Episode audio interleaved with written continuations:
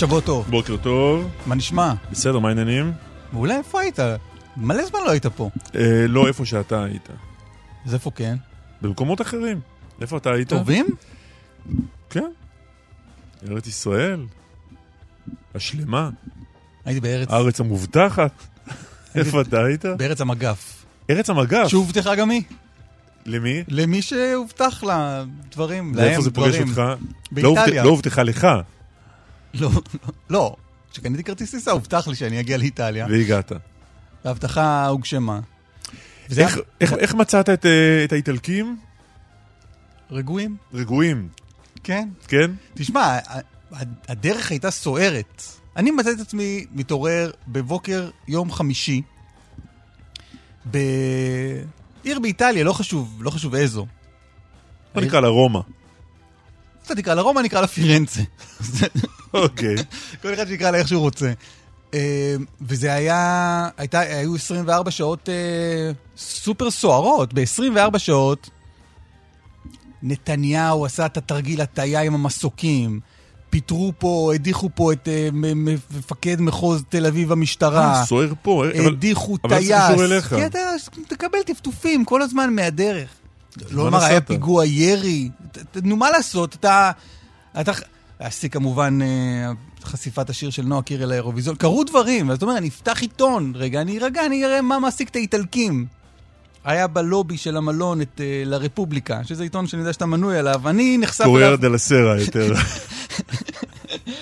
אוריור ברומא. אני נחשף אליו רק באיטליה. אתה אומר, בוא נראה מה מעסיק את האיטלקים, ותמונה של בחור מוכר הייתה מרוחה על השער. אחד, בנימין נתניהו. שהעניק ראיון לעיתון לרפובליקה. אשכרה. ועמודים 2-3, כל הכפולה, בנימין נתניהו, בכותרת, אפילו אני הבנתי מה כתוב. זה באיטלקית היה. היה באיטלקית. מה הבנת? זה באיטלקית שהיא כל כך אנגלית שהבנתי. הדמוקרטיה בישראל חזקה. דמוקרטיה סולידה, זה... נראה לי, זו הייתה המילה. ואז ביקשתי מהבחור הנחמד... לתרגם לך. לתרגם לי. את כותרת המשנה... ההפגנות מוכיחות שהדמוקרטיה הישראלית חזקה. ואז אתה אומר את זה, סליחה רגע.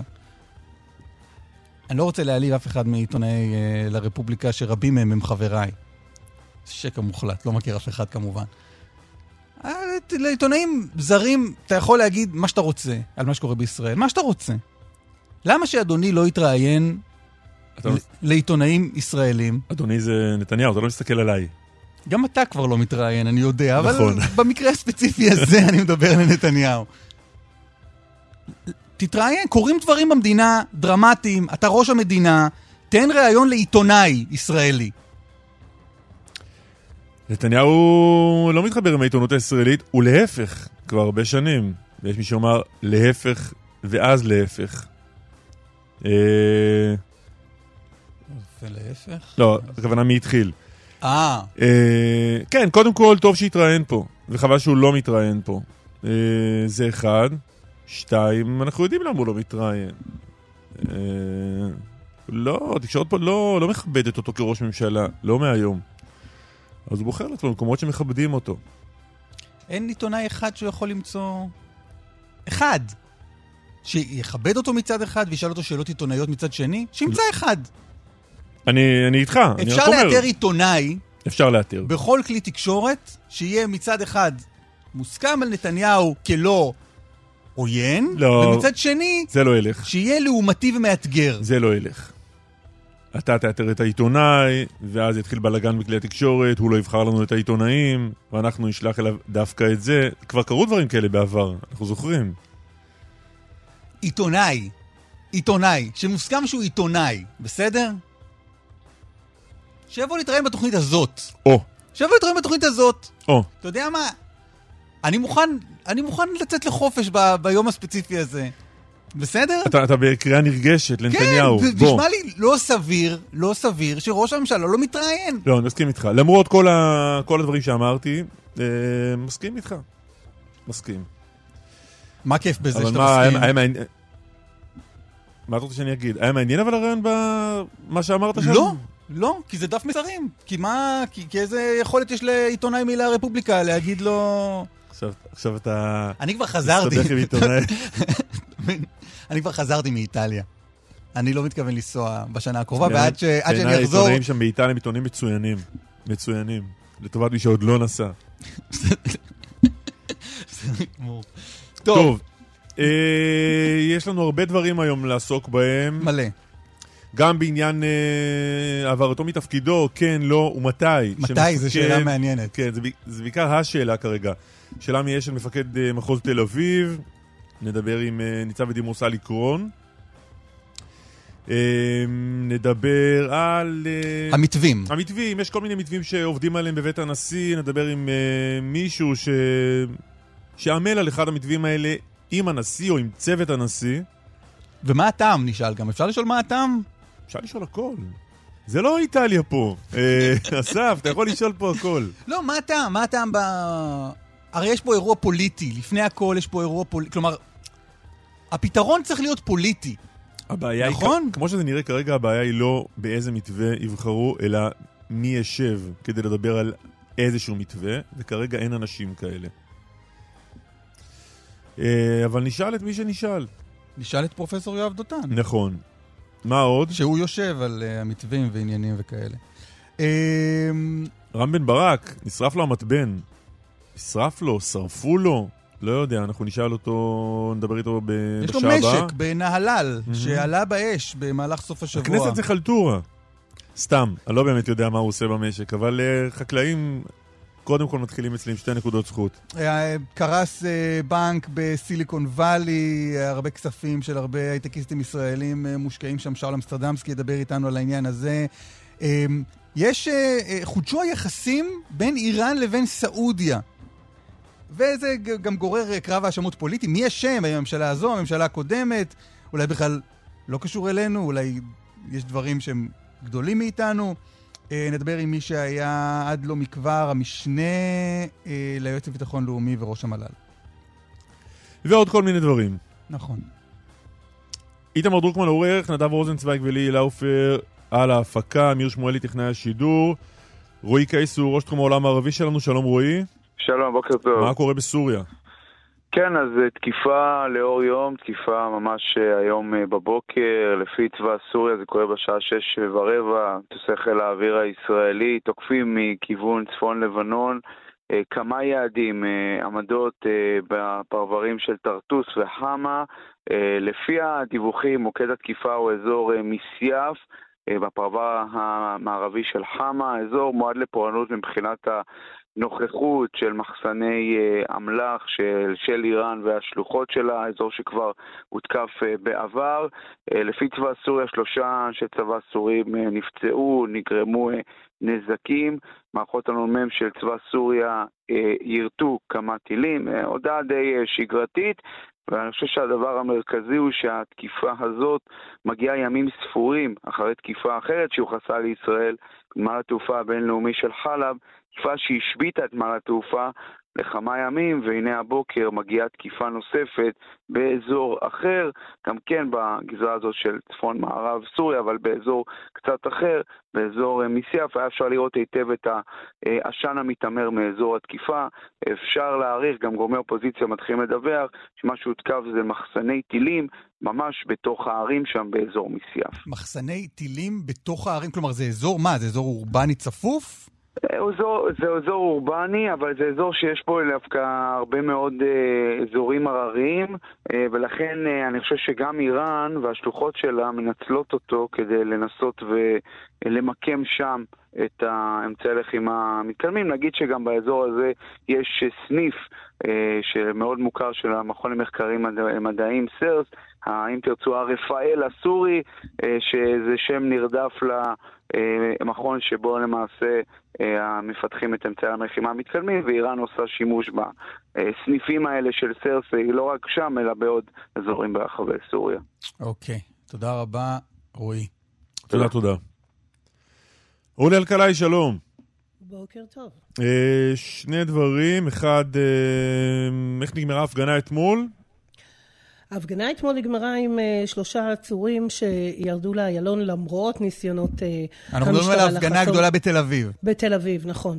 למרות הניסיון לחסום, לא לאפשר להם, הם ירדו לאיילון, הם חסמו את הכביש לאיזה חצי שעה, שעה לערך, והמשטרה לא אפשרה להם פרשים, לא היה שימוש במכתזית, אבל שתי המכתזיות ככה עמדו יפה מול המפגינים, גם המפגינים, בוא נאמר, לא בדיוק ניסו להוכיח מי כאן יותר חזק, מי כאן יותר צודק. הייתה חסימה, ולאחר שהשוטרים הגיעו אליהם עם הפרשים, המפגינים פינו את הכביש, אבל הייתה חסימה של איילון. לא מה שהשר רצה, אבל זה בדיוק מה שקרה. מה השר רצה? לא רק שם, גם בצומת קרקור, חסימה של הכביש למשך... כחצי שעה של המפגינים, המשטרה שם מחבה את האורות, מביאה את המכתזית, לבסוף קצת בהדיפות וכוחות ידיים הזיזו את המפגינים. מה השר רוצה? הרצה רוצה שאין בעיה, שתהיה הפגנה, מחאה, זה דבר דמוקרטי, אבל אתם לא תחסמו כבישים. לא את נמל התעופה. לא, במובן הזה את אומרת, המדיניות של השר לא מיושמת בשטח. ודאי שלא. ודאי שלא. מאחר... ויש שיקול דעת, ההחלטה היא מהרגע שהתחילו המחאות, השיקול דעת הוא של מפקד המחוז. Okay. הוא המפקד בשטח, הוא רואה מה שקורה. חברים, אתם זוכרים את שומר החומות? אתם זוכרים מה קרה בכביש ועדי ערה, שנחסם מ-6 בערב עד ל-6 בבוקר? אף אחד לא אמר שום דבר, זה נראה כאילו, זה הכל בסדר, הכל נורמלי, נחסום את הכביש. אני לא זוכר שזה נתפס כדבר נורמלי, אם יותר לי.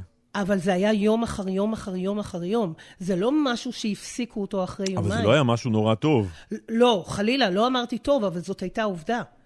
עכשיו, אני זוכרת את השר, כשהוא לא היה שר, שאני נכחתי איתו לא פעם ולא פעמיים בכביש 6, שהוא חסם את כביש 6, כשהוא בא למחות באום אל-פחם וחסמו לו את ההגעה, או את כביש 65. הוא כנראה לא זוכר את זה, אבל אני זוכרת את זה. לכן, נכון, מחאה היא לגיטימית, דמוקרטיה מלאה, מה שעומד מאחור, אל תשבשו את חיי האנשים. האנשים לא צריכים לסבול, המשתמשים בדרך, בכך שאתם מבקשים להפגין. אבל... זה אומר מי? את זה אומרים גם קציני המשטרה, לכן יש את העדיפה של המוחים והמפגינים, ומפנים את הדרכים הראשיות. אבל השר אומר, בשום פנים ואופן, יש לכם את כל האפשרות לפזר אותם, יש לכם את כל האמצעים להפרות סדר, מכתזית, רימוני הלם, אבל אמר המפכ"ל, אני לא רוצה לראות דם ברחובות, אף אחד לא רוצה לראות דם ברחובות. אז אם שיקול הדעת הוא לאפשר להם לחסום ל-20 דקות, חצי שעה, ואז לומר להם, זו הפגנה לא חוקית, ומי שלא יעלה עכשיו לשול הדרך, או יפנה את הכביש, ייעצר ונשתמש באמצעים. הזכרת, אורלי, את ניצב אשד, עמי אשד, כן, שאתמול זכה לאהבה גדולה מאוד מהקהל. אוקיי, אנחנו נדבר על זה עכשיו עם ניצב בדימוס אלי רון, מי שהיה מפקד הימ"מ, הוא מפקד המחוז הצפוני במשטרה. שלום, בוקר טוב. בוקר אור. בוקר טוב. מה שלומך? אישית בסדר. כן? מעבר לזה, בציניות של העמק, אנחנו אומרים, הולך ונהיה רע, אבל הקצב טוב. יפה. איך אתה רואה את מחול השדים סביב מפקד מחוז, עדיין מפקד מחוז תל אביב במשטרה? אכן מחול שדים. ואני אומר, אני בז למי שאומר, כמו שאמר... רק הודעה בטעות, המפכ"ל קובי שבתאי, מי שמדבר בימים סוערים אלו על סבב, אז חוששני שמשהו יסתובב בראשו, במוחו. לא יודעת, אם משהו יסתובב במוחו של המפכ"ל כשמדבר על סבב? זה התחיל מבן גביר, אבל הסבב הזה גם פגע בקובי שבתאי, במפכ"ל, שהוא כמפכ"ל, צריך לתת גב, נושא באחריות, והוא צריך לתת גב לפקודיו, ועמי אשד הוא אחד מפקודיו החשובים, ובימים סוערים אלו, לדבר על סבב שהמדינה כולה בסערה, סערה קשה, אז זה מכעיס אותי, אני באז לזה, לא הייתי נענה, לא הייתי מוכן לשמוע את בן גביר, בוודאי לא הייתי נענה לדרישותיו, אתה כמפקד, אתה אחראי, זה אורלי דיברה על זה. אליק, בוא נעשה רגע סדר. אמר אתמול השר בן גביר שהמפכ"ל אמר לו מהרגע הראשון שצריך להזיז את עמי אשד, כי עמי אשד הוא מפקד כושל, ומהדברים של המפכ"ל לפחות אתמול, לא שמענו משהו אחר. המפכ"ל דיבר, כשהוא אמר טעיתי, אני מתנצל, דיבר על העיתוי. אני לא אתייחס, כי אני לא שמעתי את השיחות האלה, את השיחות. לא, גם אני לא, את הרעיונות שמעתי, את הרעיון של השר ואת המצרה של המפכ"ל. תשמע, אם אכן המפכ"ל רואה בו בית כושל, גם צריך לשקול בזהירות רבה את עיתוי ההזזה או ההדחה, כן? אני לא רואה בו מפקד כושל, גם פקודיו לפי מיטב הבנתי לא רואים בו מפקד כושל אלא... אבל מפקדו, זה יותר חשוב מפקודיו, לא? מה? אבל מפקדו, אם הוא רואה בו מפקד כושל, אז זה יותר חשוב מאשר... אז תדיח אותו אתה. שוב, אני לא חושב שזו הייתה הנכונה, גם אם אתה רואה במפקד כושל, אבל תדיח אותו אתה, ואל תשתף פעולה עם שר... לא הבנתי, אליקס, סליחה רגע, לא הבנתי. המפכ"ל רצה להדיח את... ניצב אשד, נכון? למה לא הדיח אותו? הדיח אותו. מה? הדיח אותו. לא הדיח אותו. הודיע על הדחה, לא הדיח אותו. עדיין. הודיע על הדחה, ואז אמר, אני חוזר בי כי העיתוי לא היה נכון. או? בסדר, אבל לא, עוד לא הדיח אותו בפועל. למי אתה בא בטענות באירוע הזה? אני מתחיל מהממשלה המטורפת הזאת. אני עובר לשר בן גביר, ואני לא הייתי מוכן להישמע להם. אני שמחתי לשמוע, אם כי גם זה... כלומר, בסוף אבל מה שאתה אומר כאן... שהוא נשמע ליועץ המשפטית. לא, אבל מה שאתה אומר כאן, אליק, זה שבסופו של דבר, המפכ"ל, הוא זה שמקבל את ההחלטות בסופו של דבר, גם במקרה הזה. ואתה אומר, המפכ"ל נכנע לשר. נכנע לשר. לא עמד בלחצים. אני לא מוכן לקבל את זה. מה זה אומר? לא מוכן לקבל את זה. אני לא הייתי נכנע, ופעמים רבות עמדתי בפני מצב, שמול טענות של שר, של השר, אמרתי, אדוני, אני כמפקד, ככה אני נוהג, אני נותן את הפקודות, אני נמצא בשטח, אני אחראי, ואני נותן גב לשוטרים. לא מתאים לכבודו, תדיח אותי. לא, אבל זה טוב למקרה שיש ויכוח ביניהם, אם צריך להדיח אותו או לא, וגם אז זה דיון צריך לדון בו, של מי הסמכות, אבל אנחנו לא בדיון הזה, שניהם רוצים להדיח אותו. אני מניח שאתה כמוני לא שמעת, אף משפט אחד שנאמר ביניהם. אני מניח ככה. לא, אבל לא שמעתי ויכוח ביניהם. נא להיזהר בדברים. אבל שמעתי את השר אומר, המפכ"ל אמר לי שצריך להדיח אותו, ואת המפכ"ל לא שמעתי אותו אומר אחרת. הוא דיבר רק על העיתוי. אז אני בז לשניהם. הם מדאיגים אותי, הם מכעיסים אותי. אני חושב שהמפכ"ל היה צריך לקום. שניהם זה שני האנשים? אתה בז לשני האנשים, לבן גביר ולשבתאי? בן גביר אני יותר מודאג. לקובי אני בז, היה צריך לקום מהכיסא ולהודיע התפטרתי. אבל למה שהתפטר? מה? למה שהתפטר? הוא מודה שהוא עשה טעות, כן? שהוא עשה טעות. טעית, כן? טעית ובעת הסוערת הזאת, קום ותתפטר. על זה שהוא טעה בעיתוי? מה? על זה שהוא טעה בכלל. לא, הוא אומר טעיתי בעיתוי. אבל אתה כמי שחושב שהשר לביטחון לאומי הוא מדאיג אותך, אמרת. אז אתה רוצה שקובי שבתאי ילך ושבן גביר ימנה את מי שהוא רוצה להיות מפכ"ל?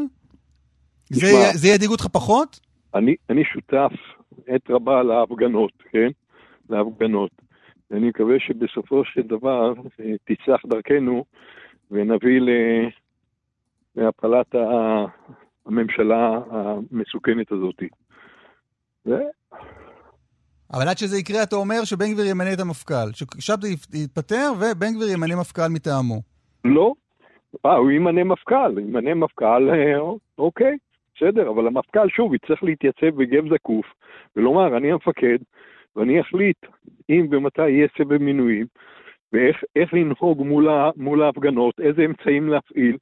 שוב, כדי שלא יישפך דם ברחובות, כדי שתתאפשר דמוקרטיה, כן? הליכים דמוקרטיים. כן. תגיד, מה זה כל כך חשוב העיתוי, אגב? כלומר, מה זה משנה אם זה עכשיו, אם זה לפני הרמדאן? אנחנו כל מדברים על הרמדאן. מה זה משנה אם זה לפני, אחרי? תרשה לי להעריך, כן? שאתה לא סוחב על גבך את אותו משקל אדיר שסוחב על גבו עמי אשד, כמו כל מפקד אחר, היה מדינה סוערת, יש פיגועים, כן? ולכן העת הזאת איננה עת לסבב ולהדחות. הוא לא כשל בזה משהו ספציפי. הוא התנהלותו לא לרוחו של המפכ"ל, תשקול אם ומתי. לא, בסדר, אבל לא, זה לא מה ששאלתי. רק תסביר את העניין הזה של למה זה כל כך קריטי אם זה לפני הרמדאן או אחרי הרמדאן? למה זה בסדר להדיח את עמי אשד אחרי הרמדאן, וזה בלתי קביל ובלתי נסבל להדיח אותו עכשיו? תשמע, אני לא נאחז ברמדאן. הרמדאן זה עת רגישה מאוד.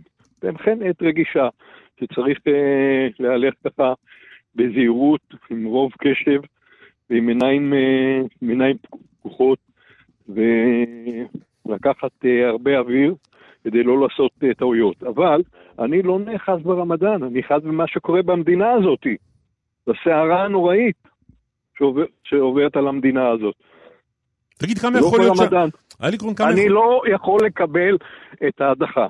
תגיד, כמה יכול להיות שהעמדה שלך באה גם ממקום אישי צרוב של מי שגם אותו הזיזו כמפקד מחוז אחרי אירועים, בין השאר חסימות כבישים אחרות לגמרי.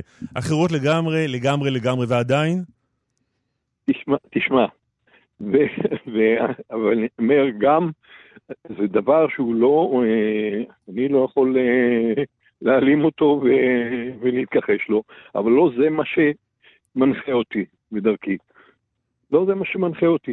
כשנשאלתי על ידי השופט עוד אורור, למה אתה ממהר בוועדת חקירה, למה אתה ממהר לקחת אחריות על כל דבר? אמרתי לו, אדוני, אני הייתי מפקד המחוז, אני נתתי את ההנחיות לשוטרים, אני הייתי איתם בוואדי ירה, כן?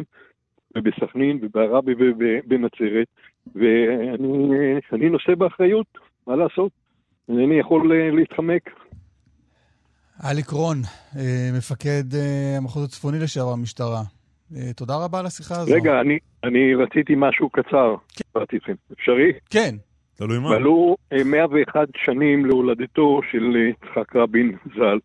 משהו שכתבתי לפני זמן רב, בעיקר לדליה ביתו ששירתה איתי בצבא, ומוצא את זה מתאים גם לצערי לימינו אנו. זוכרים את יצחק מול הים הסוער, ניצב איתנות על טיפון, בהגה ידו האחת ומצפן בשנייה, הובילנו אל אופק מצפון, אז נורא בגבו, ועבד המצפן במצולות, ונותרנו רעי ספינה בלי קברנית, במשט, בלא כיוון ובלא יעד, סער בים, מתחזקים הגלים, בשדרת הספינה חשים רעד. כן, חשים רעד. אלי רון, תודה רבה. תודה רבה, תודה. כל טוב. שאלנו בתחילת תוכנית למה נתניהו לא מתראיין פה בארץ, ובכן מסתבר שהנושא הזה עלה בשיחה שהייתה ברומא, שם נתניהו היה בסוף השבוע. לא הבנתי. נתניהו התייחס לזה? התייחס לזה. לא נתניהו התייחס לזה. אני לא יודע, אני חושב שזה נתניהו. למה? אמרו שזה גורם מדיני בכיר. אחד משניהם. או נתניהו או גורם המדיני הבכיר. בוא נלך אל הגורם המדיני הבכיר. למה אתה מניח שזה נתניהו גורם מדיני בכיר? אני לא יודע. אתה יודע כמה גורמים מדיניים בכירים מסתובבים שם במשלחת של נתניהו לרומא? אף אחד. אוקיי, אני הולך איתך. יכול להיות שזה לא נתניהו, אולי זה הגורם המדיני הבכיר. אולי זו רעייתו. אז הגורם המדיני הבכיר היא לא גורם מדיני. הגורם המדיני הבכיר אמר שנתניהו זה חלק מזה, קורא עיתונים. שנתניהו לא מתראיין לערוצי תעמולה. אי אפשר להתראיין כשלא נותנים לך להשלים משפט. זה מה שאמר אחד משניהם, או נתניהו או הגורם המדיני הבכיר, לכתבים, ששאלו אותו למה הוא לא מתראיין פה. אוקיי. מה עוד? מה עוד? באיזה כיוון? לא יודע, מה שאתה רוצה. על מה אתה רוצה לדבר?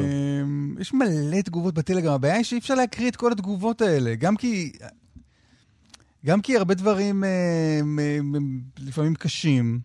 לא, את הקשים לא חייבים לקרוא. מה זה קשים? אתה מתכוון לבוטים. אתה תעבור עליהם שם בינתיים, אני אגיד שלום לאיתן בן דוד, שעד לאחרונה היה המשנה ליועץ לביטחון לאומי וראש המל"ל. שלום, בוקר טוב. בוקר טוב. שלומך, בסדר? בסדר גמור, יחסית, כן. הכל דבר יחסי בחיים. הכל יחסי. לפני שאנחנו מדברים על חידוש היחסים בין ערב הסעודית לבין איראן, בוא תזכיר לנו ממתי ולמה הם ברוגז? הם ניתקו יחסים ב-2016, כמדומני. הם ניתקו את היחסים ביניהם, לאחר שורה ארוכה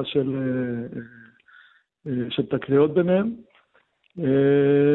וזהו, 7 שנים, למעשה 7 שנים שבהם השגרירות היו סגורות, 7 שנים שלאחר שהסעודים הוציאו להורג כהן דת שיעי, דתי חשוב בערב הסעודית, לאחר שהמפגינים ואיראנים פרעו והתקיפו את השגרירות הסעודית בריאד, ומקומות נוספים באיראן. כן, משם זה התחיל. אלה היו הטריגרים, אבל מה עומד בבסיס המחלוקת? קודם כל צריך להבין, אנחנו מדברים על 2 מעצמות אזוריות. ערב הסעודית, מעצמה ערבית סונית אזורית, שיש לה תומכות רבות ומדינות like minded רבות ודומות במפרץ הפרסי בסביבותיו. עם מנהיגת העולם הסוני, כידוע.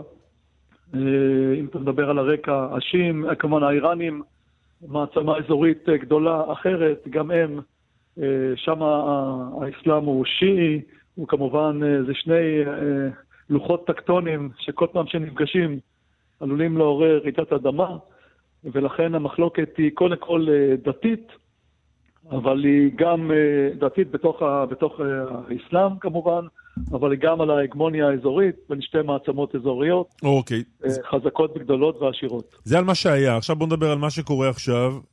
למה זה קרה עכשיו? למה קרה מה? החידוש? החידוש ביניהם למה קרה? א', צריך לשאול אותם מה קרה. מיד אחריך בכירים בשלטון האייתולות יהיו איתנו כדי להראות את הצד שלהם. אתה השיחה המקדימה. כידוע, אז אם השאלה שלך כזה, פחות אני אזרום איתה, אז אנחנו כמובן לא חלק מרכזי.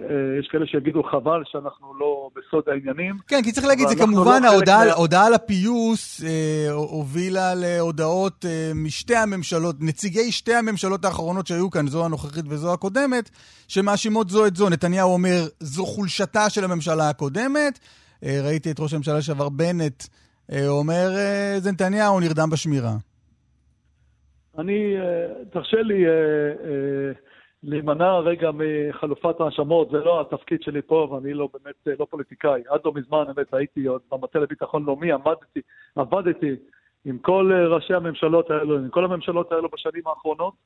אם יש דבר אחד משותף לכל ראשי הממשלות והממשלות האלו, שכולם פעלו בנחישות למניעת איראן גרעינית, עם גרעין צבאי, אתה הולך להגיד, מה שמשותף לכל הממשלות זה שכולם נכשלו בניסיון למנוע מאיראן גרעינית. אבל כולם ניסו בנחישות למנוע את הנושא הזה, וכולם ניסו בנחישות לפעול ולחזק את הסכמי אברהם, ובעיקר עם ערב הסעודית, אז זה אין מחלוקת. אנחנו לא חושדים, ואני בוודאי, לא רק שלא חושד, גם יודע שכל הממשלות עשו את זה בצורה הטובה ביותר שהייתה יכולה לעשות, אני יכול להעיד על זה. יחד עם זאת, וגם אין פה, ויש פה גם אני חושב הסכמה אחרת, בלי שאני שואל אף אחד מהצדדים, אבל אני חושב שכולם מסכימים, שהיינו מעדיפים להימנע, שסעודיה, ערב הסעודית להימנע מהסכם מהסוג שנחתם כרגע עם איראן. אבל כאמור היא לא שאלה אותנו. סליחה? אבל כאמור היא לא שאלה אותנו. כאמור היא לא שאלה אותנו כמובן באופן אקטיבי, למרות שהדבר הזה כבר מתעבד במשך אולי 2 השנים האחרונות. איפה זה שם אותנו? זה שם אותנו, תראו, ראשית, בואו, לא אלמן ישראל, אנחנו שוב צריכים לזכור פעם אחר פעם שאנחנו, מדינת ישראל, צריכה תמיד לסמוך על עצמה ורק על עצמה, ולא תמיד לחשוב שרק בריתות או רק שותפים הם אלו שיסייעו לנו במאבקים האזוריים שקשורים לביטחון הלאומי שלנו. יחד עם זאת, אנחנו בהחלט, אני לא חושב שזה סוף פסוק, ממש לא, ביחסנו עם מדינות המפרץ. אני חושב שישראל צריכה להמשיך לחתור, להרחיב את הסכמי אברהם, כמובן בראש ובראשונה... לא, אתה רואה את הרחבת, נתניהו דיבר על זה הרבה, על הרחבת הסכמי אברהם גם לסעודיה, כשסעודיה חזרה לברית עם איראן? בהחלט. אני לא רואה שום בעיה בסיפור הזה, להפך. אני חושב שגם לערב הסעודית יש אינטרסים אמנם של עצמה. בכלל, צריך להבין, לכל מדינה באזור ובכלל בעולם יש אינטרסים של עצמה. אנחנו לא חיים באי בודד, אנחנו לא תלויים תמיד רק בעצמנו, אנחנו לא יכולים להשפיע רק על כל דבר בנפרד, וגם לסעודים יש אינטרס. במקרה הזה, הסעודים בחרו ללכת, לעשות איזשהו הסכם. אני לא חושב שההסכם הזה הוא סוף פסוק, אני לא חושב שזה סוף האיבה, או בין... אבל צריך להגיד, אחת הסיבות שאנחנו חתרנו להסכמי שלום, גם עם האמירויות, הרצון שלנו להתקרב לסעודיה, זה בין היתר כדי להקל על פעילויות צבאיות שקרו, ושאולי נרצה שיקרו באיראן. האירוע הזה של הפיוס בין סעודיה לאיראן, מרחיק אותנו מאפשרות של תקיפה באיראן, או לפחות מקשה עליה? שוב, אני אומר את זה פעם, אני אנסה להתחיל את זה פעם נוספת. אני לא חושב שכרגע אנחנו צריכים להירתע ולאמר, יש לנו פה בעיה קשה נוספת. יש בהחלט פער, אנחנו היינו מעדיפים שלא היה נחתם ההסכם הזה בין ערב הסעודית לאיראן, אבל עדיין, מכיוון שאנחנו מבינים שהכל מדובר בסופו של דבר באינטרסים של מדינות, המדינות האלו, איראן וסעודיה, לא יהפכו לחברות. לא בסדר, אבל גם לנו יש אינטרסים, והאינטרס שלנו בין היתר זה שלנו קל יותר, אם וכאשר לתקוף באיראן. האם הפיוס הזה מקשה עלינו לתקוף באיראן? כי רצינו, בנינו על סיוע סעודי בהקשר הזה. אנחנו קודם כל בונים על עצמנו, ובונים את הכוח לעצמנו, ואחרי זה אנחנו שותפים לידידה הגדולה שלנו, ארצות הברית, ואחרי זה אנחנו רוצים להקים קואליציה אזורית, כל... מדינות הסכמי אברהם, וסעודיה בראשן. היינו מאוד, אין לי בכלל ספק בכלל, שהנושא הזה נמצא בדיונים כל הזמן, גם היום כשאני לא נמצא שם. אבל אם הסעודים מתרחקים מהקואליציה הזאת עכשיו, כשהן שוב בברית עם איראן? אני לא בטוח שהם מתרחקים, עדיין יש מעצמה אחת אזורית, מעצמה אחת גדולה בעולם, שהאזור תלוי בה בהיבט הביטחוני, שום מעצמה אחרת, גם לא סין, שיש לה אינטרסים באזור, ובכלל אין ספק, לא יכולה להחליף את ארצות הברית בביתי ביטחון, צבא וביטחון לאומי אזורי. ולכן אני חושב שגם הסעודים מבינים את זה, גם אנחנו מבינים את זה, ואני חושב שיהיו עוד לא מעט שיחות ואירועים מנת להקטין ולצמצם את הפערים האלו. לא כל דבר קורה ביום אחד, אבל אין לי ספק שגם היום יש פעולה נמרצת להעמיק, לחדש ולקדם את היחסים האלו. כמובן, גם עם מעורבות ארצות הברית, אבל גם בצורה יותר ישירה. אוקיי. איתן בן דוד, עד לאחרונה, משנה ליועץ ביטחון לאומי וראש המל"ל, תודה רבה. תודה. בוקר טוב. שאול אמסטרדמסקי, שלום. שלום, בוקר טוב. בוקר טוב. מה נשמע? אני בסדר, ואתם? אנחנו גם בסדר. צוין אפילו. מהו הבנק שכולם מדברים עליו, ומה הסיפור שלו? אז הבנק שכולם מדברים עליו נקרא SVB, שזה ראשי תיבות של Silicon Valley Bank. בנק שהוקם שם בסוף שנות ה-80, בנק אמריקאי בקליפורניה, שהתמחה בתעשיית ההייטק, לא סתם סיליקון ואלי, תעשיית ההייטק, סטארט-אפים, דברים כאלה. הלך וצמח, אבל בעצם צבר תנופה לא בשנות ה-80, אלא בשנים האחרונות ממש, שהרבה מאוד סטארט-אפים אמריקאים וישראלים, בעיקר כאלה שנמצאים בתחילת דרכם, אבל לא רק, נהגו להפקיד בו כספים. בואו נצייר את זה שנייה. אתם שניכם מקימים סטארט-אפ, מדהים, לא משנה מה, מגייסים 100 מיליון דולר, מקרנות הסיכון וכו'. את ה-100 מיליון דולר האלה צריך לשים איפשהו. אז אתם שמים אותו בפיקדון בבנק. מהכסף הזה אתם משלמים על ההוצאות השוטפות שלכם, שזה אומר בעיקר משכורות לעובדים ולעובדות. אבל למה הוא פופולרי בעצם? כלומר, מה הופך אותו למיוחד לסטארט-אפיסטים והייטקיסטים וכל הג'אז? אז א', הוא נתן תנאים נחמדים מאוד על הפקדונות, אבל חוץ מזה הוא הציע לסטארט-אפים כל מיני שירותים שבנקים אחרים פחות נהגו להציע, כמו למשל, הפקדתי 100 מיליון דולר שבפקדון, לא רק שאני מאפשר לך ריבית נחמדה לפקדון, אני גם נותן לך תמורתו הלוואה. הנה, קח עוד כסף, ועוד בריבית יותר טובה ממה שהיית מקבל בבנקים אחרים, לא נכנס עכשיו למה הם עשו את זה, הם לקחו לעצמם בשורה אתה תונח הרבה מאוד סיכון. Okay. עכשיו זה עבד פיקס עד שנת 2021, שהייתה שנה מטורפת בהייטק בכל העולם, גם בישראל וגם בארצות הברית. כולנו היינו תקועים בקורונה, אתם מכירים את הסיפור הזה, אבל אז, בשנת 2022, החגיגה הזו נגמרה. הריביות בעולם התחילו לעלות, וברגע שהריביות התחילו לעלות, פתאום כל האנשים שיש להם קצת כסף, כל מיני דודות כאלה מפלורידה או משהו שחושבות מה לעשות עם הכסף שלהם, למה להשקיע בסטארט-אפים? זה נורא מסוכן להשקיע בסטארט-אפים. בעולם שבו הריבית עולה, אפשר לשים את הכסף באיזה סתם פיקדון משעמם בבנק, או לקנות אגרות חוב משעממות של ממשלת ארצות הברית, שזה נכס יחסית בטוח, לקבל ריבית לא רעה בכלל, ולהזזל עם כל הסטארט-אפים האלה. זה פחות או יותר מה שהתחיל לקרות ב-2022. כל הסטארט-אפים, לא משנה, בישראל, בארצות הברית, מקורות הכסף שלהם התחילו להתייבש. מה שאומר שהם פתאום היו צריכים להשתמש בכל הפקדונות האלה ששכבו בבנק SVB, אז הם התחילו למשוך משם כסף. ואז משכו כספים מהבנק. אבל מה קרה עכשיו? הרי מה שאתה מתאר זה תהליך. מה קרה עכשיו פתאום? מה שקרה פתאום זה שביום רביעי, הבנק עצמו התחיל לעשות קצת שגיאות בהתנהלות שלו, ובעצם עורר את החשד של כל האנשים שמנהלים שם פקדונות, משהו לא טוב עובר על הבנק הזה. זה התחיל מזה שהבנק הוציא הודעה שתקשיבו, אתם רוצים המון כסף מהפקדונות שלכם, אין לנו כל כך מספיק, אז אנחנו הולכים לגייס עכשיו כסף חדש, הבנק עצמו אמר. ובשביל לעשות את זה אנחנו הולכים למכור חלק מהנכסים שלנו, של הבנק עצמו, אנחנו הולכים לעשות את זה בהפסד, אני לא רוצה לבלבל את המוח למאזינים יותר מדי, אבל הבנק בגדול, שלח איתותים. כן, אותת שמשהו לא יציב אצלו, שביום פקודה כשאתה תרצה את הכסף שלך, אולי לא יהיה שם כסף כדי... את הכסף שלך הוא כבר לא יהיה שם. והוא הגדיל לעשות, המנכ"ל של הבנק עוד דיבר עם כל המשקיעים או מחזיקי פקדונות וכולי, ואמר להם, חבר'ה, הכל בסדר, אל תיכנסו לפאניקה. וכשמנכ"ל הבנק שלכם אומר, חבר'ה, הכל בסדר, אל תיכנסו לפאניקה, יש דבר אחד לעשות.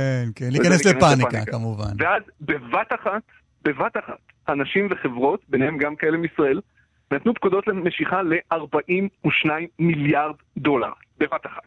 וכשזה קורה, בום, הבנק פשוט קורס. המניה שלו צללה ב-60%, הוא קרץ לחלוטין, ובעצם הרשות האמריקאית שמבצעת ביטוח פקדונות, משהו שאין לנו פה בישראל, הודיעה שהיא בעצם משתלטת על הבנק, והוא כרגע מוקפא, ומחר, כשיתחיל שבוע העסקים בארצות הברית, אז בעצם יתחיל המסע המאוד מאוד לא נעים להבין, כמה מהכסף אפשר לשחזר. משתלט על הבנק, זה אומר, הבנק הולאם? אני לא רוצה לקרוא את זה בדיוק ככה, תפעולית הוא עבר לבנק אחר, שנקרא סנטה קלרה, בממשלת ארצות הברית לא אוהבת להלאים דברים, אבל הסוכנות הפדרלית שמטפלת בדברים כאלה, דה פקטו לקחה, לא בעלות, אבל בעלות תפעולית על הבנק, אני מקווה שזה מובן מה שאמרתי. רגע, אבל מה קורה עם הכסף שלנו? הסטארט-אפ של קלמן ושלי, שאתה הקמת במו ידיך והפקעת את כל הכסף שגייסנו, $100 מיליון, נדמה לי זה היה הסכום. נכון. מה קורה עם הכסף ששמנו שם? אז עכשיו ככה, המון חברות ישראליות, וגם אמריקאיות, נתנו פקודה בימים האחרונים למשוך את הכסף, תודה, אני רוצה להעביר אותו לבנק אחר, חלק הצליחו לעשות את זה בזמן, חלק יש להם הודעה שאומרת להם in progress. זה תהליך, אבל הכסף זה כרגע מוקפא. הערכה היא שמה שיעשו עכשיו זה פשוט ימכרו את כל הנכסים של הבנק, בסדר? את כל הנכסים הפיננסיים שהוא מחזיק, גבוהות חוב וכו', ואז יראו כמה כסף אפשר להחזיר, זה כמו הסדר נושים, בסדר? כמו לפרק חברה. הערכה היא שתהיה פה תספורת של איפשהו בין 20-30%, כלומר שעל $100 מיליון שלכם תנתיבו חזרה בין 70-80. עכשיו, רגע. שזה לא מעט, בנסיבות שכאלה. לראות חזרה $70-80 מיליון זה לא רע בכלל. העניין הוא... אתם שניכם רואים את חצי הכוס המלאה. אנחנו אנשים אופטימיים. השאלה כמה מהר זה יקרה. לא הייתי אופטימי, לא הייתי איש עסקים כזה. השאלה כמה מהר זה יקרה. בארצות הברית, בניגוד לישראל, משלמים משכורות פעמיים בחודש, אוקיי? ואנחנו באמצע החודש, אנחנו ממש עוד שנייה, כל החברות האלה צריכות לשלם משכורת. אם מדובר בחברות קטנות, שזה הכסף היחידי שלהם, הן צריכות עכשיו, הן תהיה להם בעיה, ויכול מאוד להיות שהן ייסגרו. אם מדובר בחברות שיש להם, זה לא הפקדונות היחידים שלהם, יש להם עוד מקורות כסף וכו', ומתישהו הכסף גם יחזור, אז הן ישרדו. ולכן אנחנו רואים ממש אתמול כבר הודעות, גם של שר האוצר, גם של ראש הממשלה, שהוקם פה איזשהו צוות ממשלתי, לראות איך אפשר לסייע לסטארט-אפים במצוקה אם צריך, ואתה רואה את הבנקים הישראלים המתחרים, מציעים כל מיני הלוואות גישור, כן, פועלים, לאומי, דיסקונט וכו'. זה ממש עניין של לראות איך הדבר הזה יתפתח בשבוע הקרוב. שאול אמסטרדמסקי, תודה רבה. תודה. תודה חברים, ביי. נגמרה לנו השעה, אחרי הפרסומות והחדשות, יהיו פה דברים מאוד מעניינים, כולל ניסיונות להגיע למתווה, פשרה, הידברות, כל הדבר הזה. ננסה להבין איך עושים את זה, אם בכלל. חזרנו. נוזמה. חזרת, אתה יודע כמה אנשים חוזרים? אז דווקא על החזרה שלך צריך לחזור. לא יודע, לא כולם חוזרים. אנחנו חזרנו, ותמר אלמוג, שניתן לנו משפט, גם חזרה איתנו. מה רצה להגיד? רגע, שנייה. תמר, שנייה אחת, אני עוד לא אומר לך שלום, אפילו לא בוקר טוב, חכי רגע. אנחנו הולכים לצלול עכשיו, שוב, לסערה הגדולה. נכון? לא יודע. מה לא יודע? איזה סערה גדולה? תמר היא חלק עוד רגע גם נדבר עם פרופסור דותן, נדבר על, אתה יודע, על... אוקיי. הרפורמה, ההפיכה, מה שתרצה. עוד רגע ניתן לזה נתח נכבד כמובן מתוכניתנו, אחרי העיסוק הנרחב בהדחת מפקד המחוז. אני אומר את כל זה כדי שנוכל רגע, טיפה, אני יודע שרצית לדבר על מה שבאמת מעסיק אותך. אתה רוצה לדבר על זה עכשיו? לא? לא, אולי אחרי תמר, לא נעים. בגלל זה אמרתי, חבל שפנית לתמר. לא רוצה לייבש אותה על הקו. לא, אז ייבש אותה בכל מקרה, גם לא הייתי אומר לה שלום, אז היינו מייבשים אותה. אחרי תמר נעשה את זה. אחרי תמר ואחרי פרופסור דותן. נכון. כי אי אפשר בין להם. נכון. ואז אתה תגיד לי, רגע... לא, אני לא אגיד. הנה, אני אומר לך, אני לא אגיד. אחרי שניהם אנחנו נדבר על זה. תמר אלמוג, שלום. אני רוצה אבל לשמוע, זה בסדר, אז תשארי, התוכנית משודרת עד 10, אפשר להזין לנו ב-95.5 FM. אני רוצה לך לשאול, ובאפליקציה. גם באפליקציה. כן, כאן בוקס, שם בוקס. אני חושב שיהיה לך מה להגיד על הנושא הזה שאנחנו נדבר עליו, ואם לא תהיה פה בשידור, אז תוכלי לסמס לי תוך כדי ואני אקריא את זה. עכשיו תביני. סגור. קלמן ואני לא דיברנו עכשיו על מה אנחנו יכולים לדבר, ועדיין הוא ואני בטוחים ביותר מ-100% שאנחנו תגנים אותו דבר. בבקשה, תמר, היה לך ברייקינג ניוז לתת לנו. כן, טוב, עכשיו אני לא נעים לי להרוס את כל המתח הזה עם דבר קטן כל כך, אבל ברצינות, היועצת המשפטית לממשלה מודיעה רשמית, מה שהצפוי שיקרה על התנגדותה להצעת החוק שתעניק חסינות לחיילי צה"ל ולכוחות הביטחון.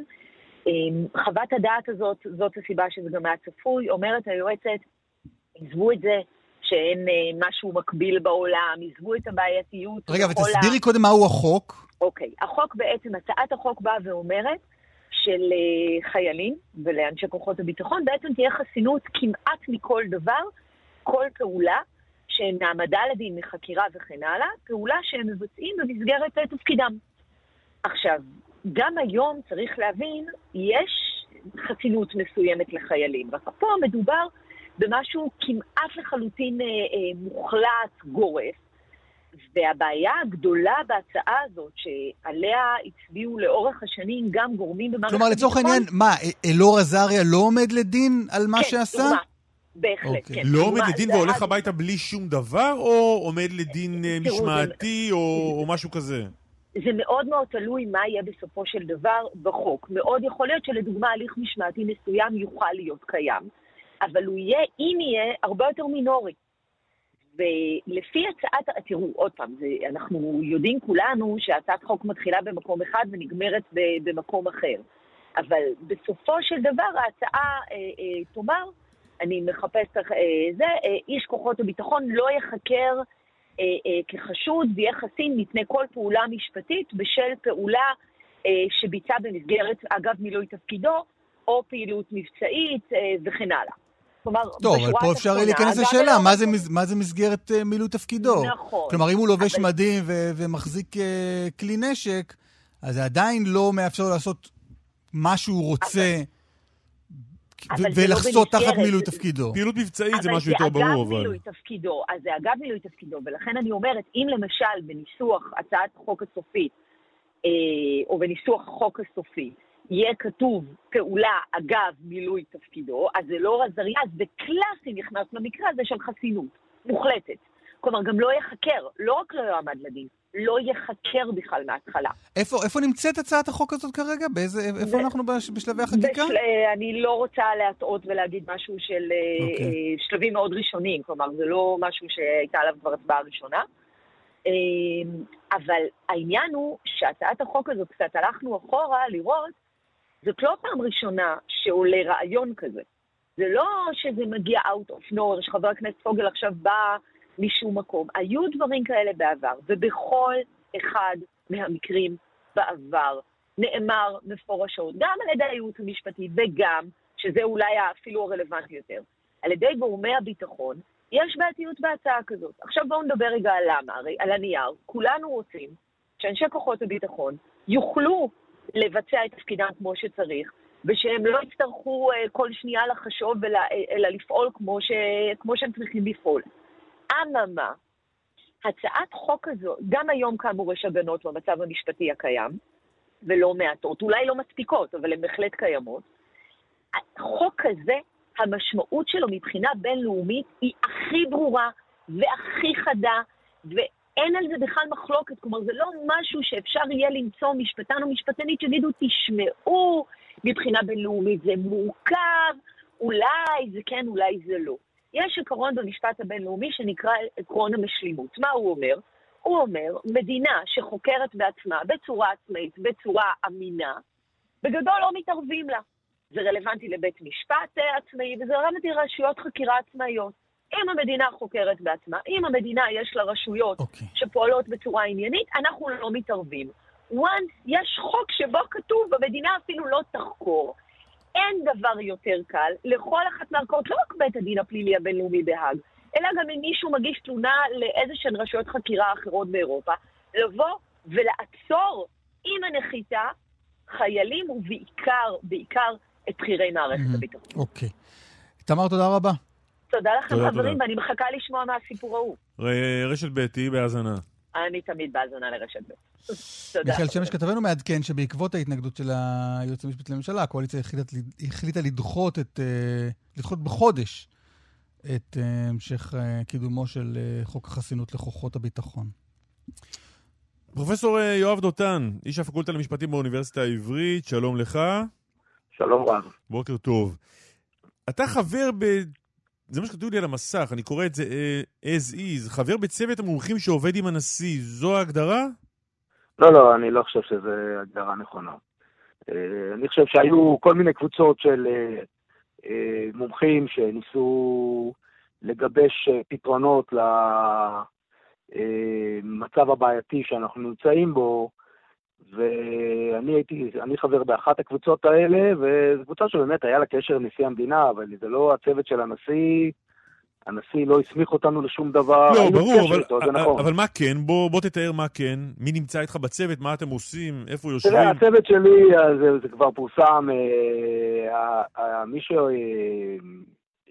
אותו זה פרופסור ידידיה שטרן, וחברים פה מספר פרופסורים מאוניברסיטאות בארץ, עוד מומחים, אנשים כמו רד נזרי למשל, והרעיון שלנו היה לנסות ולגבש איזשהם פתרונות משפטיים למערכת היחסים בין הרשות השופטת, בית המשפט וכולי, לבין הרשויות הפוליטיות, באופן שיסייע לצדדים הפוליטיים, אם הם ירצו להגיע לאיזשהו פתרון של המשבר המאוד חמור שאנחנו נמצאים בו עכשיו, אז אנחנו נציע להם איזושהי מסגרת שהם אולי יוכלו לקבל אותה. אתם בשיח עם מי מהצדדים הפוליטיים, או שאתם יושבים רק אנשי משפט וזהו?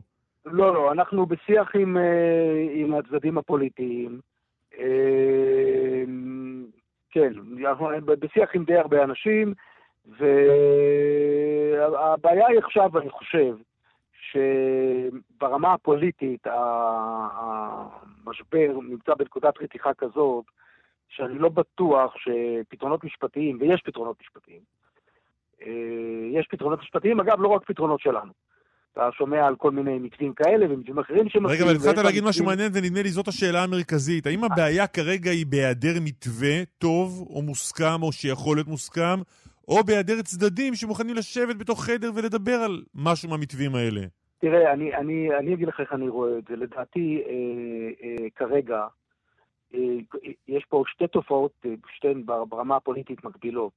אחת זה מצד אחד שהממשלה, ברשות לוין ורוטמן, הם החליטו שהם דוהרים עם הדין קדימה, גם אם זה לדהור לתהום, או להדיר את מדינת ישראל לתהום, עם המהפכה המשפטית, עם הגרסה הקיצונית, והמאוד לא סבירה, או כזאת שלא תעלה על הדעת, של מה שהם הציעו, והם או שהם, אני לא יודע מה, כלומר, אתה יודע, אני לא בוחן כליות ולב, אני לא יודע אם זאת הייתה הכוונה המקורית, או שהם מצאו את עצמם בסיטואציה שהם החליטו שהם לא יכולים לעצור, או לא רוצים לעצור.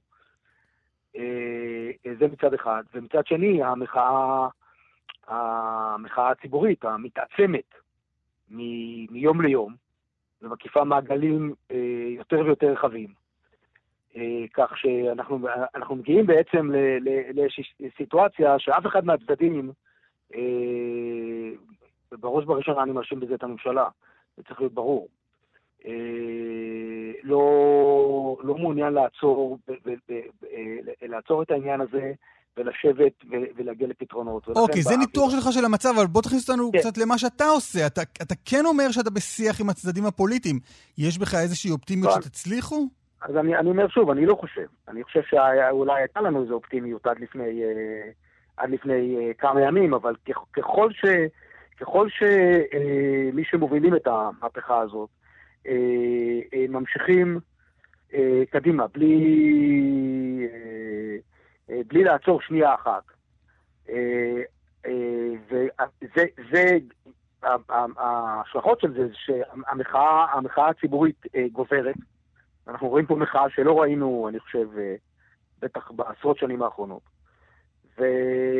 ולכן עכשיו הצדדים... אבל מה זה קשור? נניח שהמחאה תהיה אפילו פי שניים יותר גדולה. בסוף אתה מוצא בצד... רגע, שנייה, פרופסור דותן, אתה מוצא בצד השני, כלומר בצד המחאה, בצד האופוזיציה, מישהו שמוכן לשבת ולדבר על משהו? כרגע אני לא חושב. ואני לא חושב, משום שהמחאה היא בשלב כזה, והיא כבר עברה מזמן את הדיון על... סעיף משפטי, או פתרון משפטי כזה או אחר, או מינוי שופטים, או משהו כזה. אלא יש כאן משהו שהוא הרבה יותר עמוק. אני חושב שהמחאה הזאת מוציאה את התסכול של הרבה מאוד ישראלים, שבמשך עשרות שנים ראו את עצמם, זו קבוצה שמשרתת את המדינה, אם זה בצבא, אם זה בכלכלה, באיזשהו שלב אחרי שלב, הקבוצה הזאת מרגישה שהיא מאבדת את היכולת שלה, למרות שהיא זאת שמספקת, אם תרצה, את הדלק ואת המנוע למדינה, היא מאבדת את היכולת שלה להשפיע על ההגה. אם אני שומע אותך ולא מכיר את המתווה שלך, אני לא בטוח אם אני איש קואליציה שאני הולך איתך. תראה, אני גם לא בטוח שאני לפני שבוע וחצי הייתי אומר לך את מה שאני אומר לך עכשיו, אבל נדמה לי שגם אני בתור מי שהיה מעורב בלא מעט ניסיונות להגיע לפשרות, התחושה שלי היא שאנחנו קצת החלנו את הרכבת.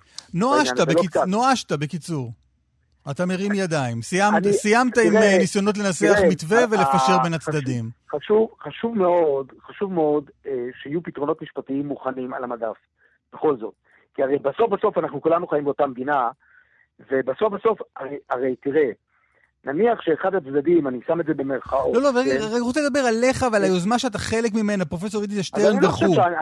תראה, אני מדבר רק בשם עצמי. ולא בשם אף אחד אחר. ובשם עצמך אתה אומר, אני מרים ידיים כרגע, זה לא הולך? בשם עצמי, אני כרגע בספק גדול, עם איזשהו פתרון, ואני מכיר פחות או יותר, בקווים כלליים, את הפתרונות גם של מתווים אחרים, שאגב, הם לא תמיד כל כך רחוקים משלנו. כלומר, הפתרונות המשפטיים קיימים, ויש עליהם איזה מין הסכמה, אתה יודע, על קווי המתאר שלהם, כולם מסכימים שהוועדה למינוי שופטים צריכה להיות מאוזנת, כולם מסכימים שלא יכולה להיות כולם, לא כולם, אבל רוב הפתרונות האלה הולכים לכיוון שלא יכול להיות שתהיה לקואליציה שליטה במינוי שופטים, ומצד שני שלא צריך להיות וטו לשופטים המכהנים על מינוי שופטים, שצריך לעשות משהו עם... גם השופטים מוכנים להסכים על מה שאמרת עכשיו? אז אני אומר, אני לא טוען שיש איזה קונצנזוס. אני טוען שאם אתה מסתכל על כל המתווים, לא יודע מה זה כל המתווים, אבל רובם, אלה שאני מכיר, ויש הרבה יותר מאחד, הם מתכנסים לאיזשהם פתרונות, אתה רואה את הפתרונות שהם מתכנסים אליהם, אז הפתרונות הם לא כאלה רחוקים. לא, השאלה שלי, יותר לי לתת לעצמי ציון, היא שאלה חשובה, ואני אגיד לך למה. אף אחד, אם אני לא אתן לעצמי, אף אחד לא ייתן לי. בסוף, המתווים האלה, והיה ויגיעו, יבשילו למשהו, יפגשו אותנו, את כולנו, בבגץ אחר כך. וזה שאתה אומר שאפשר להוציא את השופטים מהמקום שבו הם יכולים להטיל וטו על מינוי שופטים אחרים שישבו איתם, זה בסדר, זה נחמד. אם הם לא יסכימו לזה, הם יפילו את זה בבגץ, ואנחנו שוב ניקלה לאותו משבר חוקתי שמאיימים עלינו, שניקלה אליו. לא, לא, לא בכלל. אני לא שמעתי עד עכשיו אף אחד משופטי בית המשפט העליון בדימוס, ומתראיינים באלפיהם בזמן האחרון, שמוכן למה שאמרת. תראה, אני אומר לך דבר כזה, אתה צריך להבדיל פה בין שני דברים. אתה צריך להבדיל פה בין המעורבות החיונית של הרשות השופטת, בעיצוב הקווי המתאר של כל הסדר, לבין הסמכות של בית המשפט כבית משפט חוקתי כרגע ביחס להסדר הזה. אם ניתן להניח שאם יגיעו לאיזשהו הסדר מוסכם, שיהיה על הקואליציה ועל חלקים מהאופוזיציה לפחות, הסדר מוסכם ומאוזן, גם אם הוא יזיז את כמה מנקודות האיזון הקיימות היום, מזה לא נובע בהכרח, ממש לא נובע, שהוא ייפסל על ידי בית משפט. ההסדר הזה, אני אגיד לך איזה הסדר ייפסל לדעתי כמעט בוודאות על ידי בית המשפט. וזה ההסדר שעכשיו הקואליציה דוהרת אליו. זה הסדר, אבל זה לא אומר שהסדרים אחרים, אגב, אחת הסיבות שאני חושב שהקואליציה כן ניהלה משאים ומתנים בעניין הזה, זה היה הידיעה שלהם, הברורה, שאם נמשיכו המתווה הנוכחי, הוא ייפסל על ידי. אוקיי, אנחנו צריכים לנעול כאן. הפרופסור יואב דותן, תודה רבה. תודה, תודה. תודה רבה לכם. עוברים עכשיו לנהלל. חבר הכנסת רם בן ברק, שלום. שלום. אהלן, בוקר טוב, מה המצב? בסדר, בסדר. היה, מתעניינים בשריפה שהייתה, הייתה השריפה הגדולה. היו כאן הרבה מאוד כוחות כיבוי ומשטרה והרבה מאוד מתנדבים מהקהילה שלנו בנהלן. מתי בעצם ואיפה זה פגש אותך? זה התחיל ב-2 בלילה. של יום, של הלילה בין שישי לשבת? בין שישי לשבת. וזהו, הסתיים. האמת שזה עדיין לא הסתיים, עוד מדי פעם אנחנו צריכים לחפות בסוף סמות. מה נשרף לך? נשרף סככה שהיה מוכסן בחבילות חציר. מטבן, מה שנקרא בעברית. ואתה מה, מי העירו אותך? איך שמעת על זה? יש לנו כאן מפעל שמתחיל לעבוד ב-2 בלילה או ב-1 בלילה, והם ראו את האש והם יזריקו אותי. אתה מגדל משהו? מה אני? זה מטבן למה? לפרות? למה? לבעלי חיים, לרפת. יש לך רפת. אני חקלאי, אם שכחתם, קודם כל. אמרנו את זה בתחילת תוכנית. קיבלת ממני 2 נקודות בתחילת תוכנית, לפני הפוליטיקה, רק על החקלאות. חקלאי יכול לגדל כל מיני דברים, כאן לא נתעניין מה יש לך שם במשק. אני עד שעשיתי חבר כנסת, הייתי שותף יחד עם אבא שלי, וסבא שלי, והיינו שותפים עם האח של אבא שלי ברפת, גם לא יש משק בנהלן. נעשיתי חבר כנסת, אז ואבא שלי נפטר, אז נפרדתי מהבן דוד שלי, שגם אבא שלו נפטר בינתיים, נפרדתי ממנו ופיצלנו, אין לי רפת היום, אבל הסככה שלי משמשת גם אותו לאפסן תבואה לפרות שלו. אז אין לך, כרגע אין לך עוד חקלאות שלך. יש לי דווקא, אבל לא רפת. מה יש? אני גדל בשטחים הפתוחים חיטה, יש לי פרדס קטן ויש לי 2 לולי פטם גדולים. אתה עוסק בזה, אבל אתה יודע, בחופשות הקטנות, סופי שבוע או משהו? בסופי שבוע כן, ובדרך כלל יש לי אנשים שעובדים שם. מה אתה עושה בסופי השבוע? מה אני עושה בסופי שבוע? בודק שריסוסים, מתייעץ מתי לקצות את החיטה, בוודאי שהדברים מתנהלים. אני לא מתעסק בזה ביום יום.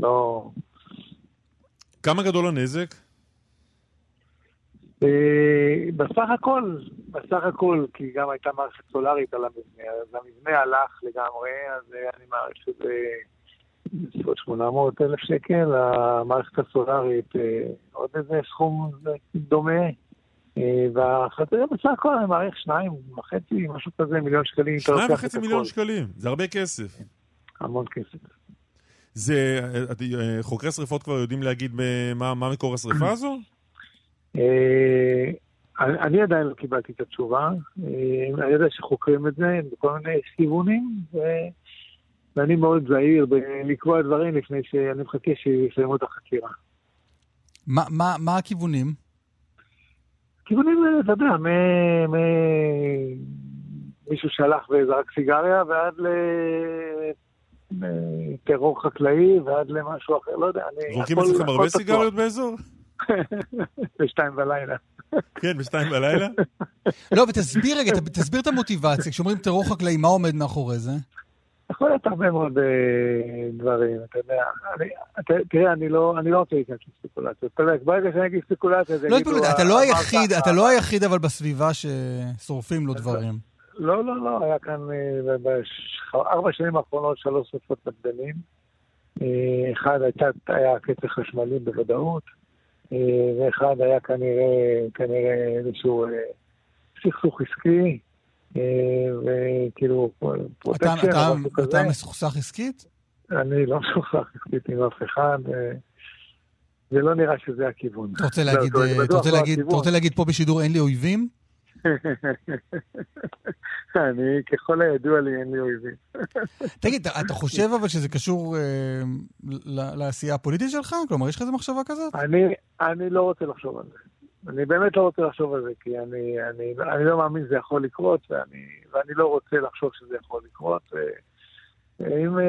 ואם יתברר שזה זה, אז אני מאוד מאוד אצטער, אני קוראים בלעתי.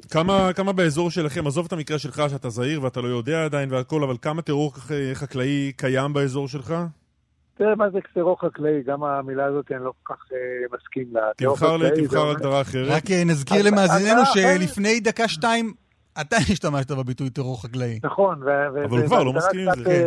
ההגדרה קצת בעייתית, כי בסוף אני חושב שהרוב מסתבר שזה או פרוטקשן, או סכסוך עסקי, או חובות שמישהו רצה, אני לא יודע. אבל קל להפוך את זה לטרור. כן, אתה לא מכיר את תופעת הטרור החקלאי? אני מכיר אותה, ואני חושב שהיא פחות ממה שאומרים, כי אני חושב שרוב המקרים זה לא טרור במובן של טרור לאומני, אלא טרור של משפחות פשע, שזה לא לאומני, זה כבר מסיבות אחרות. אז פה אתה חושב שמישהו אולי מנסה לסחוט אותך? כלומר... על מה? לא, מה שנקרא... אולי הציעו לך לשים שומר ולא רצית? כן, מה שנקרא פרוטקשן.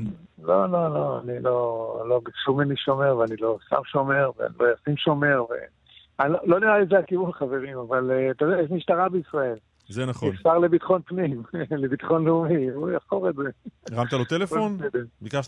הרמת לו טלפון, ביקשת לזרז את הבדיקה? לא, אני רוצה, אבל אתה יודע, אם אנחנו כבר מדברים, באמת, ראשית המשטרה הופיעה מהר מאוד, ולקחה עדויות, עשתה עבודה, הורידה מצלמות, ובאמת עשתה עבודה, אני חושב, מקצועית מאוד. לא מחקת את הסרטונים? הורידו ב2:30 בלילה, הגיעו ב2:30 בלילה, כוחות הכיבוי שהגיעו גם במהירות מאוד מאוד גבוהה, והיו איתי מ2:30 בלילה שהם הגיעו, ועד אתמול ב9:00 בערב רצוף, יחד, וקיבלנו את השריפה, תראו, אני לא יודע כמה אתם... יפה, זו המשטרה של בן גביר, אולי מילה טובה? אני אומר, מילה טובה על המשטרה, אמרתי, מילה טובה מאוד על המשטרה, ומילה טובה מאוד מאוד מאוד על צוותי הכיבוי, שהיו כאן 20 שעות יחד איתי, כי מאוד קשה לחבות מדבן, מאוד קשה, חבילות הן מודקות, הן בוערות מבפנים, וכמעט בלתי אפשרי לחבות אותן, אתה צריך לפתוח חבילה-חבילה, להוציא אותה מהמדבן, לפתוח מעל משטח, לחבות חבילה-חבילה, בעבודה שיזיפית מאוד מאוד קשה. זה יפה, חבר אופוזיציה מפרגן לשר לביטחון לאומי, למרות שלא מהמפלגה שלו, והוא חלוק עליו, וזה יפה, זה יפה, זה נותן תקווה, שאנשים יודעים לראות את הטוב בכל אחד. עשו כאן עבודה מאוד מאוד טובה, לוחמים של האש, של המשטרה, כל הכבוד. רם בן ברק, בשמחות. תודה, תודה. להתראות. יש לנו בארץ שריפה הרבה יותר גדולה, הרבה יותר חשובה מהשריפה במשק בן ברק, וצריך לחבות את השריפה הזאת לפני שיהיה מאוחר מדי. להתראות. להתראות. בבקשה. מה, על זה אנחנו מדברים? כן. אפשר, דרוקמן? לא, אתה לא רוצה שנדבר בינינו? תגיד לנו מה לעשות, דרוקמן. בבקשה. טוב, שלחתי לך אתמול, אני שמעתי, תקן אותי אם אני טועה, חברים אמרו לי שאתה מתעניין קצת בענייני אירוויזיון, כן. לא סגור על זה? כן, לגמרי. מתעניין? מה זה מתעניין? אז חברים צדקו. חברים צדקו. בטח. כן, ראיתי את האימורים. לקראת האירוויזיון. נגיד, נוקיר אל יום רביעי בערב, במשדר מיוחד בכאן 11, חשפה את השיר שלה לאירוויזיון, יוניקורן. רק חשפה ואופס. ואופס, צנחה למקום התשיעי בטבלת האימורים, אבל זה לא סתם למקום התשיעי, אני מסתכל פה על אחוזים, השיר השוודי במקום ראשון, 37% שהוא ינצח לפי האימורים, האוקראינים 14%, אגב, כי יש להם שיר טוב או כי הם עדיין במלחמה? למי? לאוקראינים. אני שואל, זה בגלל... לא חשוב. 14% לפינים, 5% לנורווגי, ואחרי זה יורד, ואנחנו עם 2% במקום התשיעי, אבל זה... מה זה 2%? זה לא חשוב באמת באיזה מקום אתה נמצא. זהו, רציתי קודם כל למהר ולשאול אותך, מה עושים? מה זה אומר? קודם כל, אני רוצה להגיד לך... ואחרי זה נגיד לך את דעתי. אני רוצה להגיד לך שלאתרי האימורים האלה, זה נחמד, זה כמו שיעור ההצבעה ביום הבחירות. אין לך על מה לדבר מבחינת סיכויים, כי אתה יודע, זה מאות מיליוני צופים ברחבי אירופה. אבל ההיסטוריה מלמדת שהם לא, הם רחוקים מלפגוע. אתה יודע, בשלב הזה אני חושב מי שהוביל בשנה שעברה זה הצמד האיטלקי. אבל שנה שעברה לא דוגמה לכלום. האוקראינים ניצחו כי הם במלחמה. כן, אבל האיטלקים גם לא הגיעו למקום השני-שלישי. אני לא זוכר באיזה מקום הם הגיעו, אבל הם לא היו בטופ 3 נגיד. אז זה כמו, אתה יודע, משהו נוכל לדבר עליו ולראות ולרדת, זה מנבט התוצאות כמו שמדגם בחירות בערוץ טלוויזיה, מנבט הבחירות ועוד פחות מזה. הבנתי. תראה, אתה לא תכעס עליי, למרות שאתה מושקע רגשית בעניינים האלה. אני ליברל, קלמן. שזה אומר מה, ליברלים לא מושקעים רגשית? אני פלורליסט. אבל אני מוכן לכבד דעות אחרות. הבנתי. זהו? חשבתי, ובלבד ש... לא. לא. אני אמרתי לך את זה בקטנה, אבל זה הולך ומתחזק אצלי עם חשיפת השיר. כן. אין לי שום עניין, לא בשיר, לא בא, ולא באיזשהו מיקום שלנו. יש לך עניין שישראל תנצח. לא, זהו, לא. ראיתי את זה. אתה מתנתק מישראל כמדינה, אתה מקים אוטונומיה. אני מושך מפה את השירים שלי, כל עוד מדובר בשירים שאינם בשפה העברית, נועה קירי לא מעניינת אותה. יש עברית אבל. כן. מצאת שם איזה 4 מילים. יש עברית. אותיות העברית. אני לא כמו כולם, מול כל העולם. מכיוון שאנחנו לא כמו כולם, אין לי, you can call me queen, שזה נכון, זה באנגלית, ואז שרה, אין לי דאווין. דאווין זה באיזה שפה? הכל בעברית. כן. זה, מכיוון שאני לא כמו כולם, אז ציפיתי שתהיה לא כמו כולם, ותדבר עברית. ומרגע שהיא מדברת כמו כולם, אגב, לא ממש כמו כולם, כי חלק מקפידים על שפת המולדת שלהם. שיר מצוין של זמרת צרפתייה, ששרה בצרפתית, זה מהמם. אבל, לא, אני לא, זה לא שלנו השיר. רגע, אני רוצה להגיד שני דברים. ברמה העקרונית של הטקסט אני מסכים איתך. כלומר, אפשר היה לשיר על חד קרן, ולא על יוניקורן. כן, נניח אפילו כך את המילה, בסדר. אני מסכים, כלומר, גם לי חסר יותר עברית בשיר. אבל, אתה אומר, זה לא שלנו.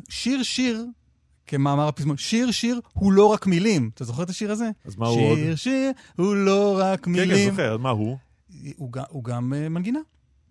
אז מנגינה היא שלנו? המנגינה, אני חושב, יש בה הרבה מן המקומיות הישראלית, לגמרי. יש ניחוחות מזרחים, ויש איזה מיני סימפול קטן של התקווה, יש פה קצת סטטיק ובנלי, יש מי שישמע בפנים, יש פה הרבה מן המקום. אני אוהב את הגישה הזאת שלך. שהיא מה? שלחפש את הגישה. זה יפה. לחפש מה? אני לא יודע אפילו, אבל אתה מחפש, יפה. אני מגן על ישראל. גם אני? רק בגלל שאני מגן על ישראל אני רוצה שיר בעברית. נו מה? על מה אני מגן? אתה צריך להגן עליך ועליי, כי לדעתי דרוקמן משתולל לנו, אפילו לא מבין למה. הוא צעק משהו פרסומות. אני לא יודע למה. אני לא... שאלנו אותם, אנחנו יכולים לדבר, והוא אמר כן. 6 דקות. וואי, זה צעקות. טוב, מה לעשות עכשיו? אני לא יודע. קח את זה מפה. אתה ליברל, קח את זה מפה. אני פוחד. שהליברלים יחליטו מה לעשות עכשיו. אני שותק שהליברלים יחליטו. אנשים שואלים, אתה פוחד, אני פוחד רק מבורא עולם, אני פוחד רק מאיתמר דרוקמן. חזי אמיר, רוצה להוסיף ישראל בספרייה הלאומית, שלום.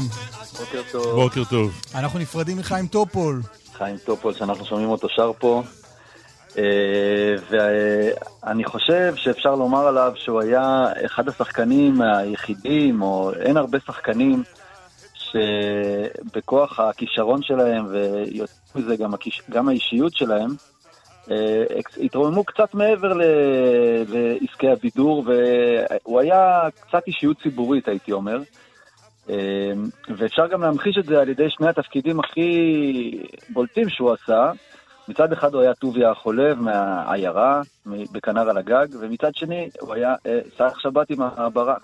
שני טיפוסים כל כך שונים, שעם שניהם הוא היה מזוהה לגמרי. אז עוד לפני קנר על הגג, חיים טופול היה סלח שבתי, וסלח שבתי זה חיים טופול. צריך להבין איך זה התפתח. כבר כשהוא היה חייל צעיר בלהקת הנחל, הוא גילם פעם ראשונה את הדמות של סלח שבתי שאפרים קישון כתב בשבילו בלהקת הנחל.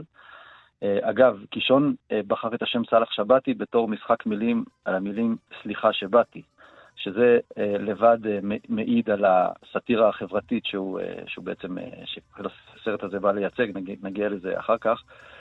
וקישון וטופול הלכו שניהם למעברת מורשה ברמת השרון כדי להבין כמה שאפשר את החיים במעברה, ואפילו הם פגשו שם איזה טיפוס אחד שנתן להם את ההשראה לדמות הזו של סלח שבתי. ומאז עברו השנים וכל פעם קישון הוסיף עוד מערכון והלהקה עשתה אותו, ואחר כך גם טופול שהוא עבר לבצל ירוק אחרי שהוא השתחרר והקים את בצל ירוק, שם עוד היו מערכונים של סלח שבתי, וגם קישון כתב על זה בעיתונים, והרדיו שידר את המערכונים, וככה במשך 10 שנים שלמות, עד שהצטבר מספיק חומר, וקישון עשה את הסרט ב-1964, את הסרט סלח שבתי, שהיה הצלחה קולנועית אדירה. וההצלחה של הסרט הייתה במידה רבה בזכות התושבים של עיירות הפיתוח ושכונות המצוקה, המעברות כבר לא כל כך היו אז, אבל הם, יוצאי המעברות, הלכו לראות את הסרט,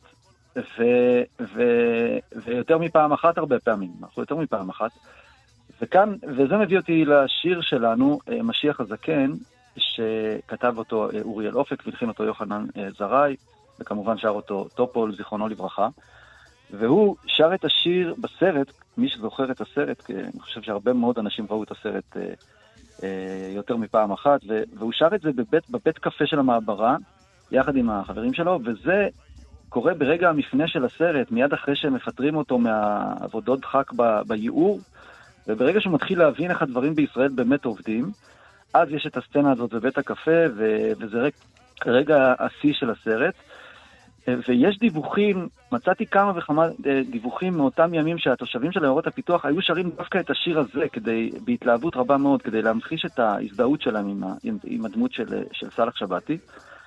ג'ו אמר שהיה כוכב הזה המזרחי, התחיל מיד אחרי שהסרט יצא, תוך חודש כבר התחיל לשיר את השיר הזה בהופעות. אז בעצם השיר הוא לא על סלח שבתי, כן, סלח שר שם שיר על משיח הזקן, וזה לא במעברה, אלא אי שם בג'ומלן,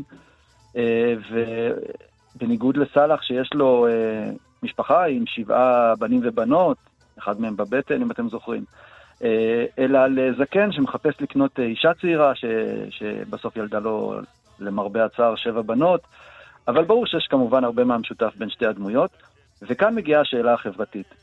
עכשיו, אין ספק שהסרט הזה מחצין סטריאוטיפים, כן? אין בזה שאלה.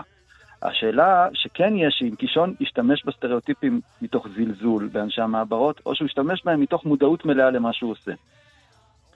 והביקורת על הסרט מאז שהסרט יצא, וגם עד היום ממש, יש טענה קבועה שהייתה פה קהות חושים הלעגה של המזרחיים.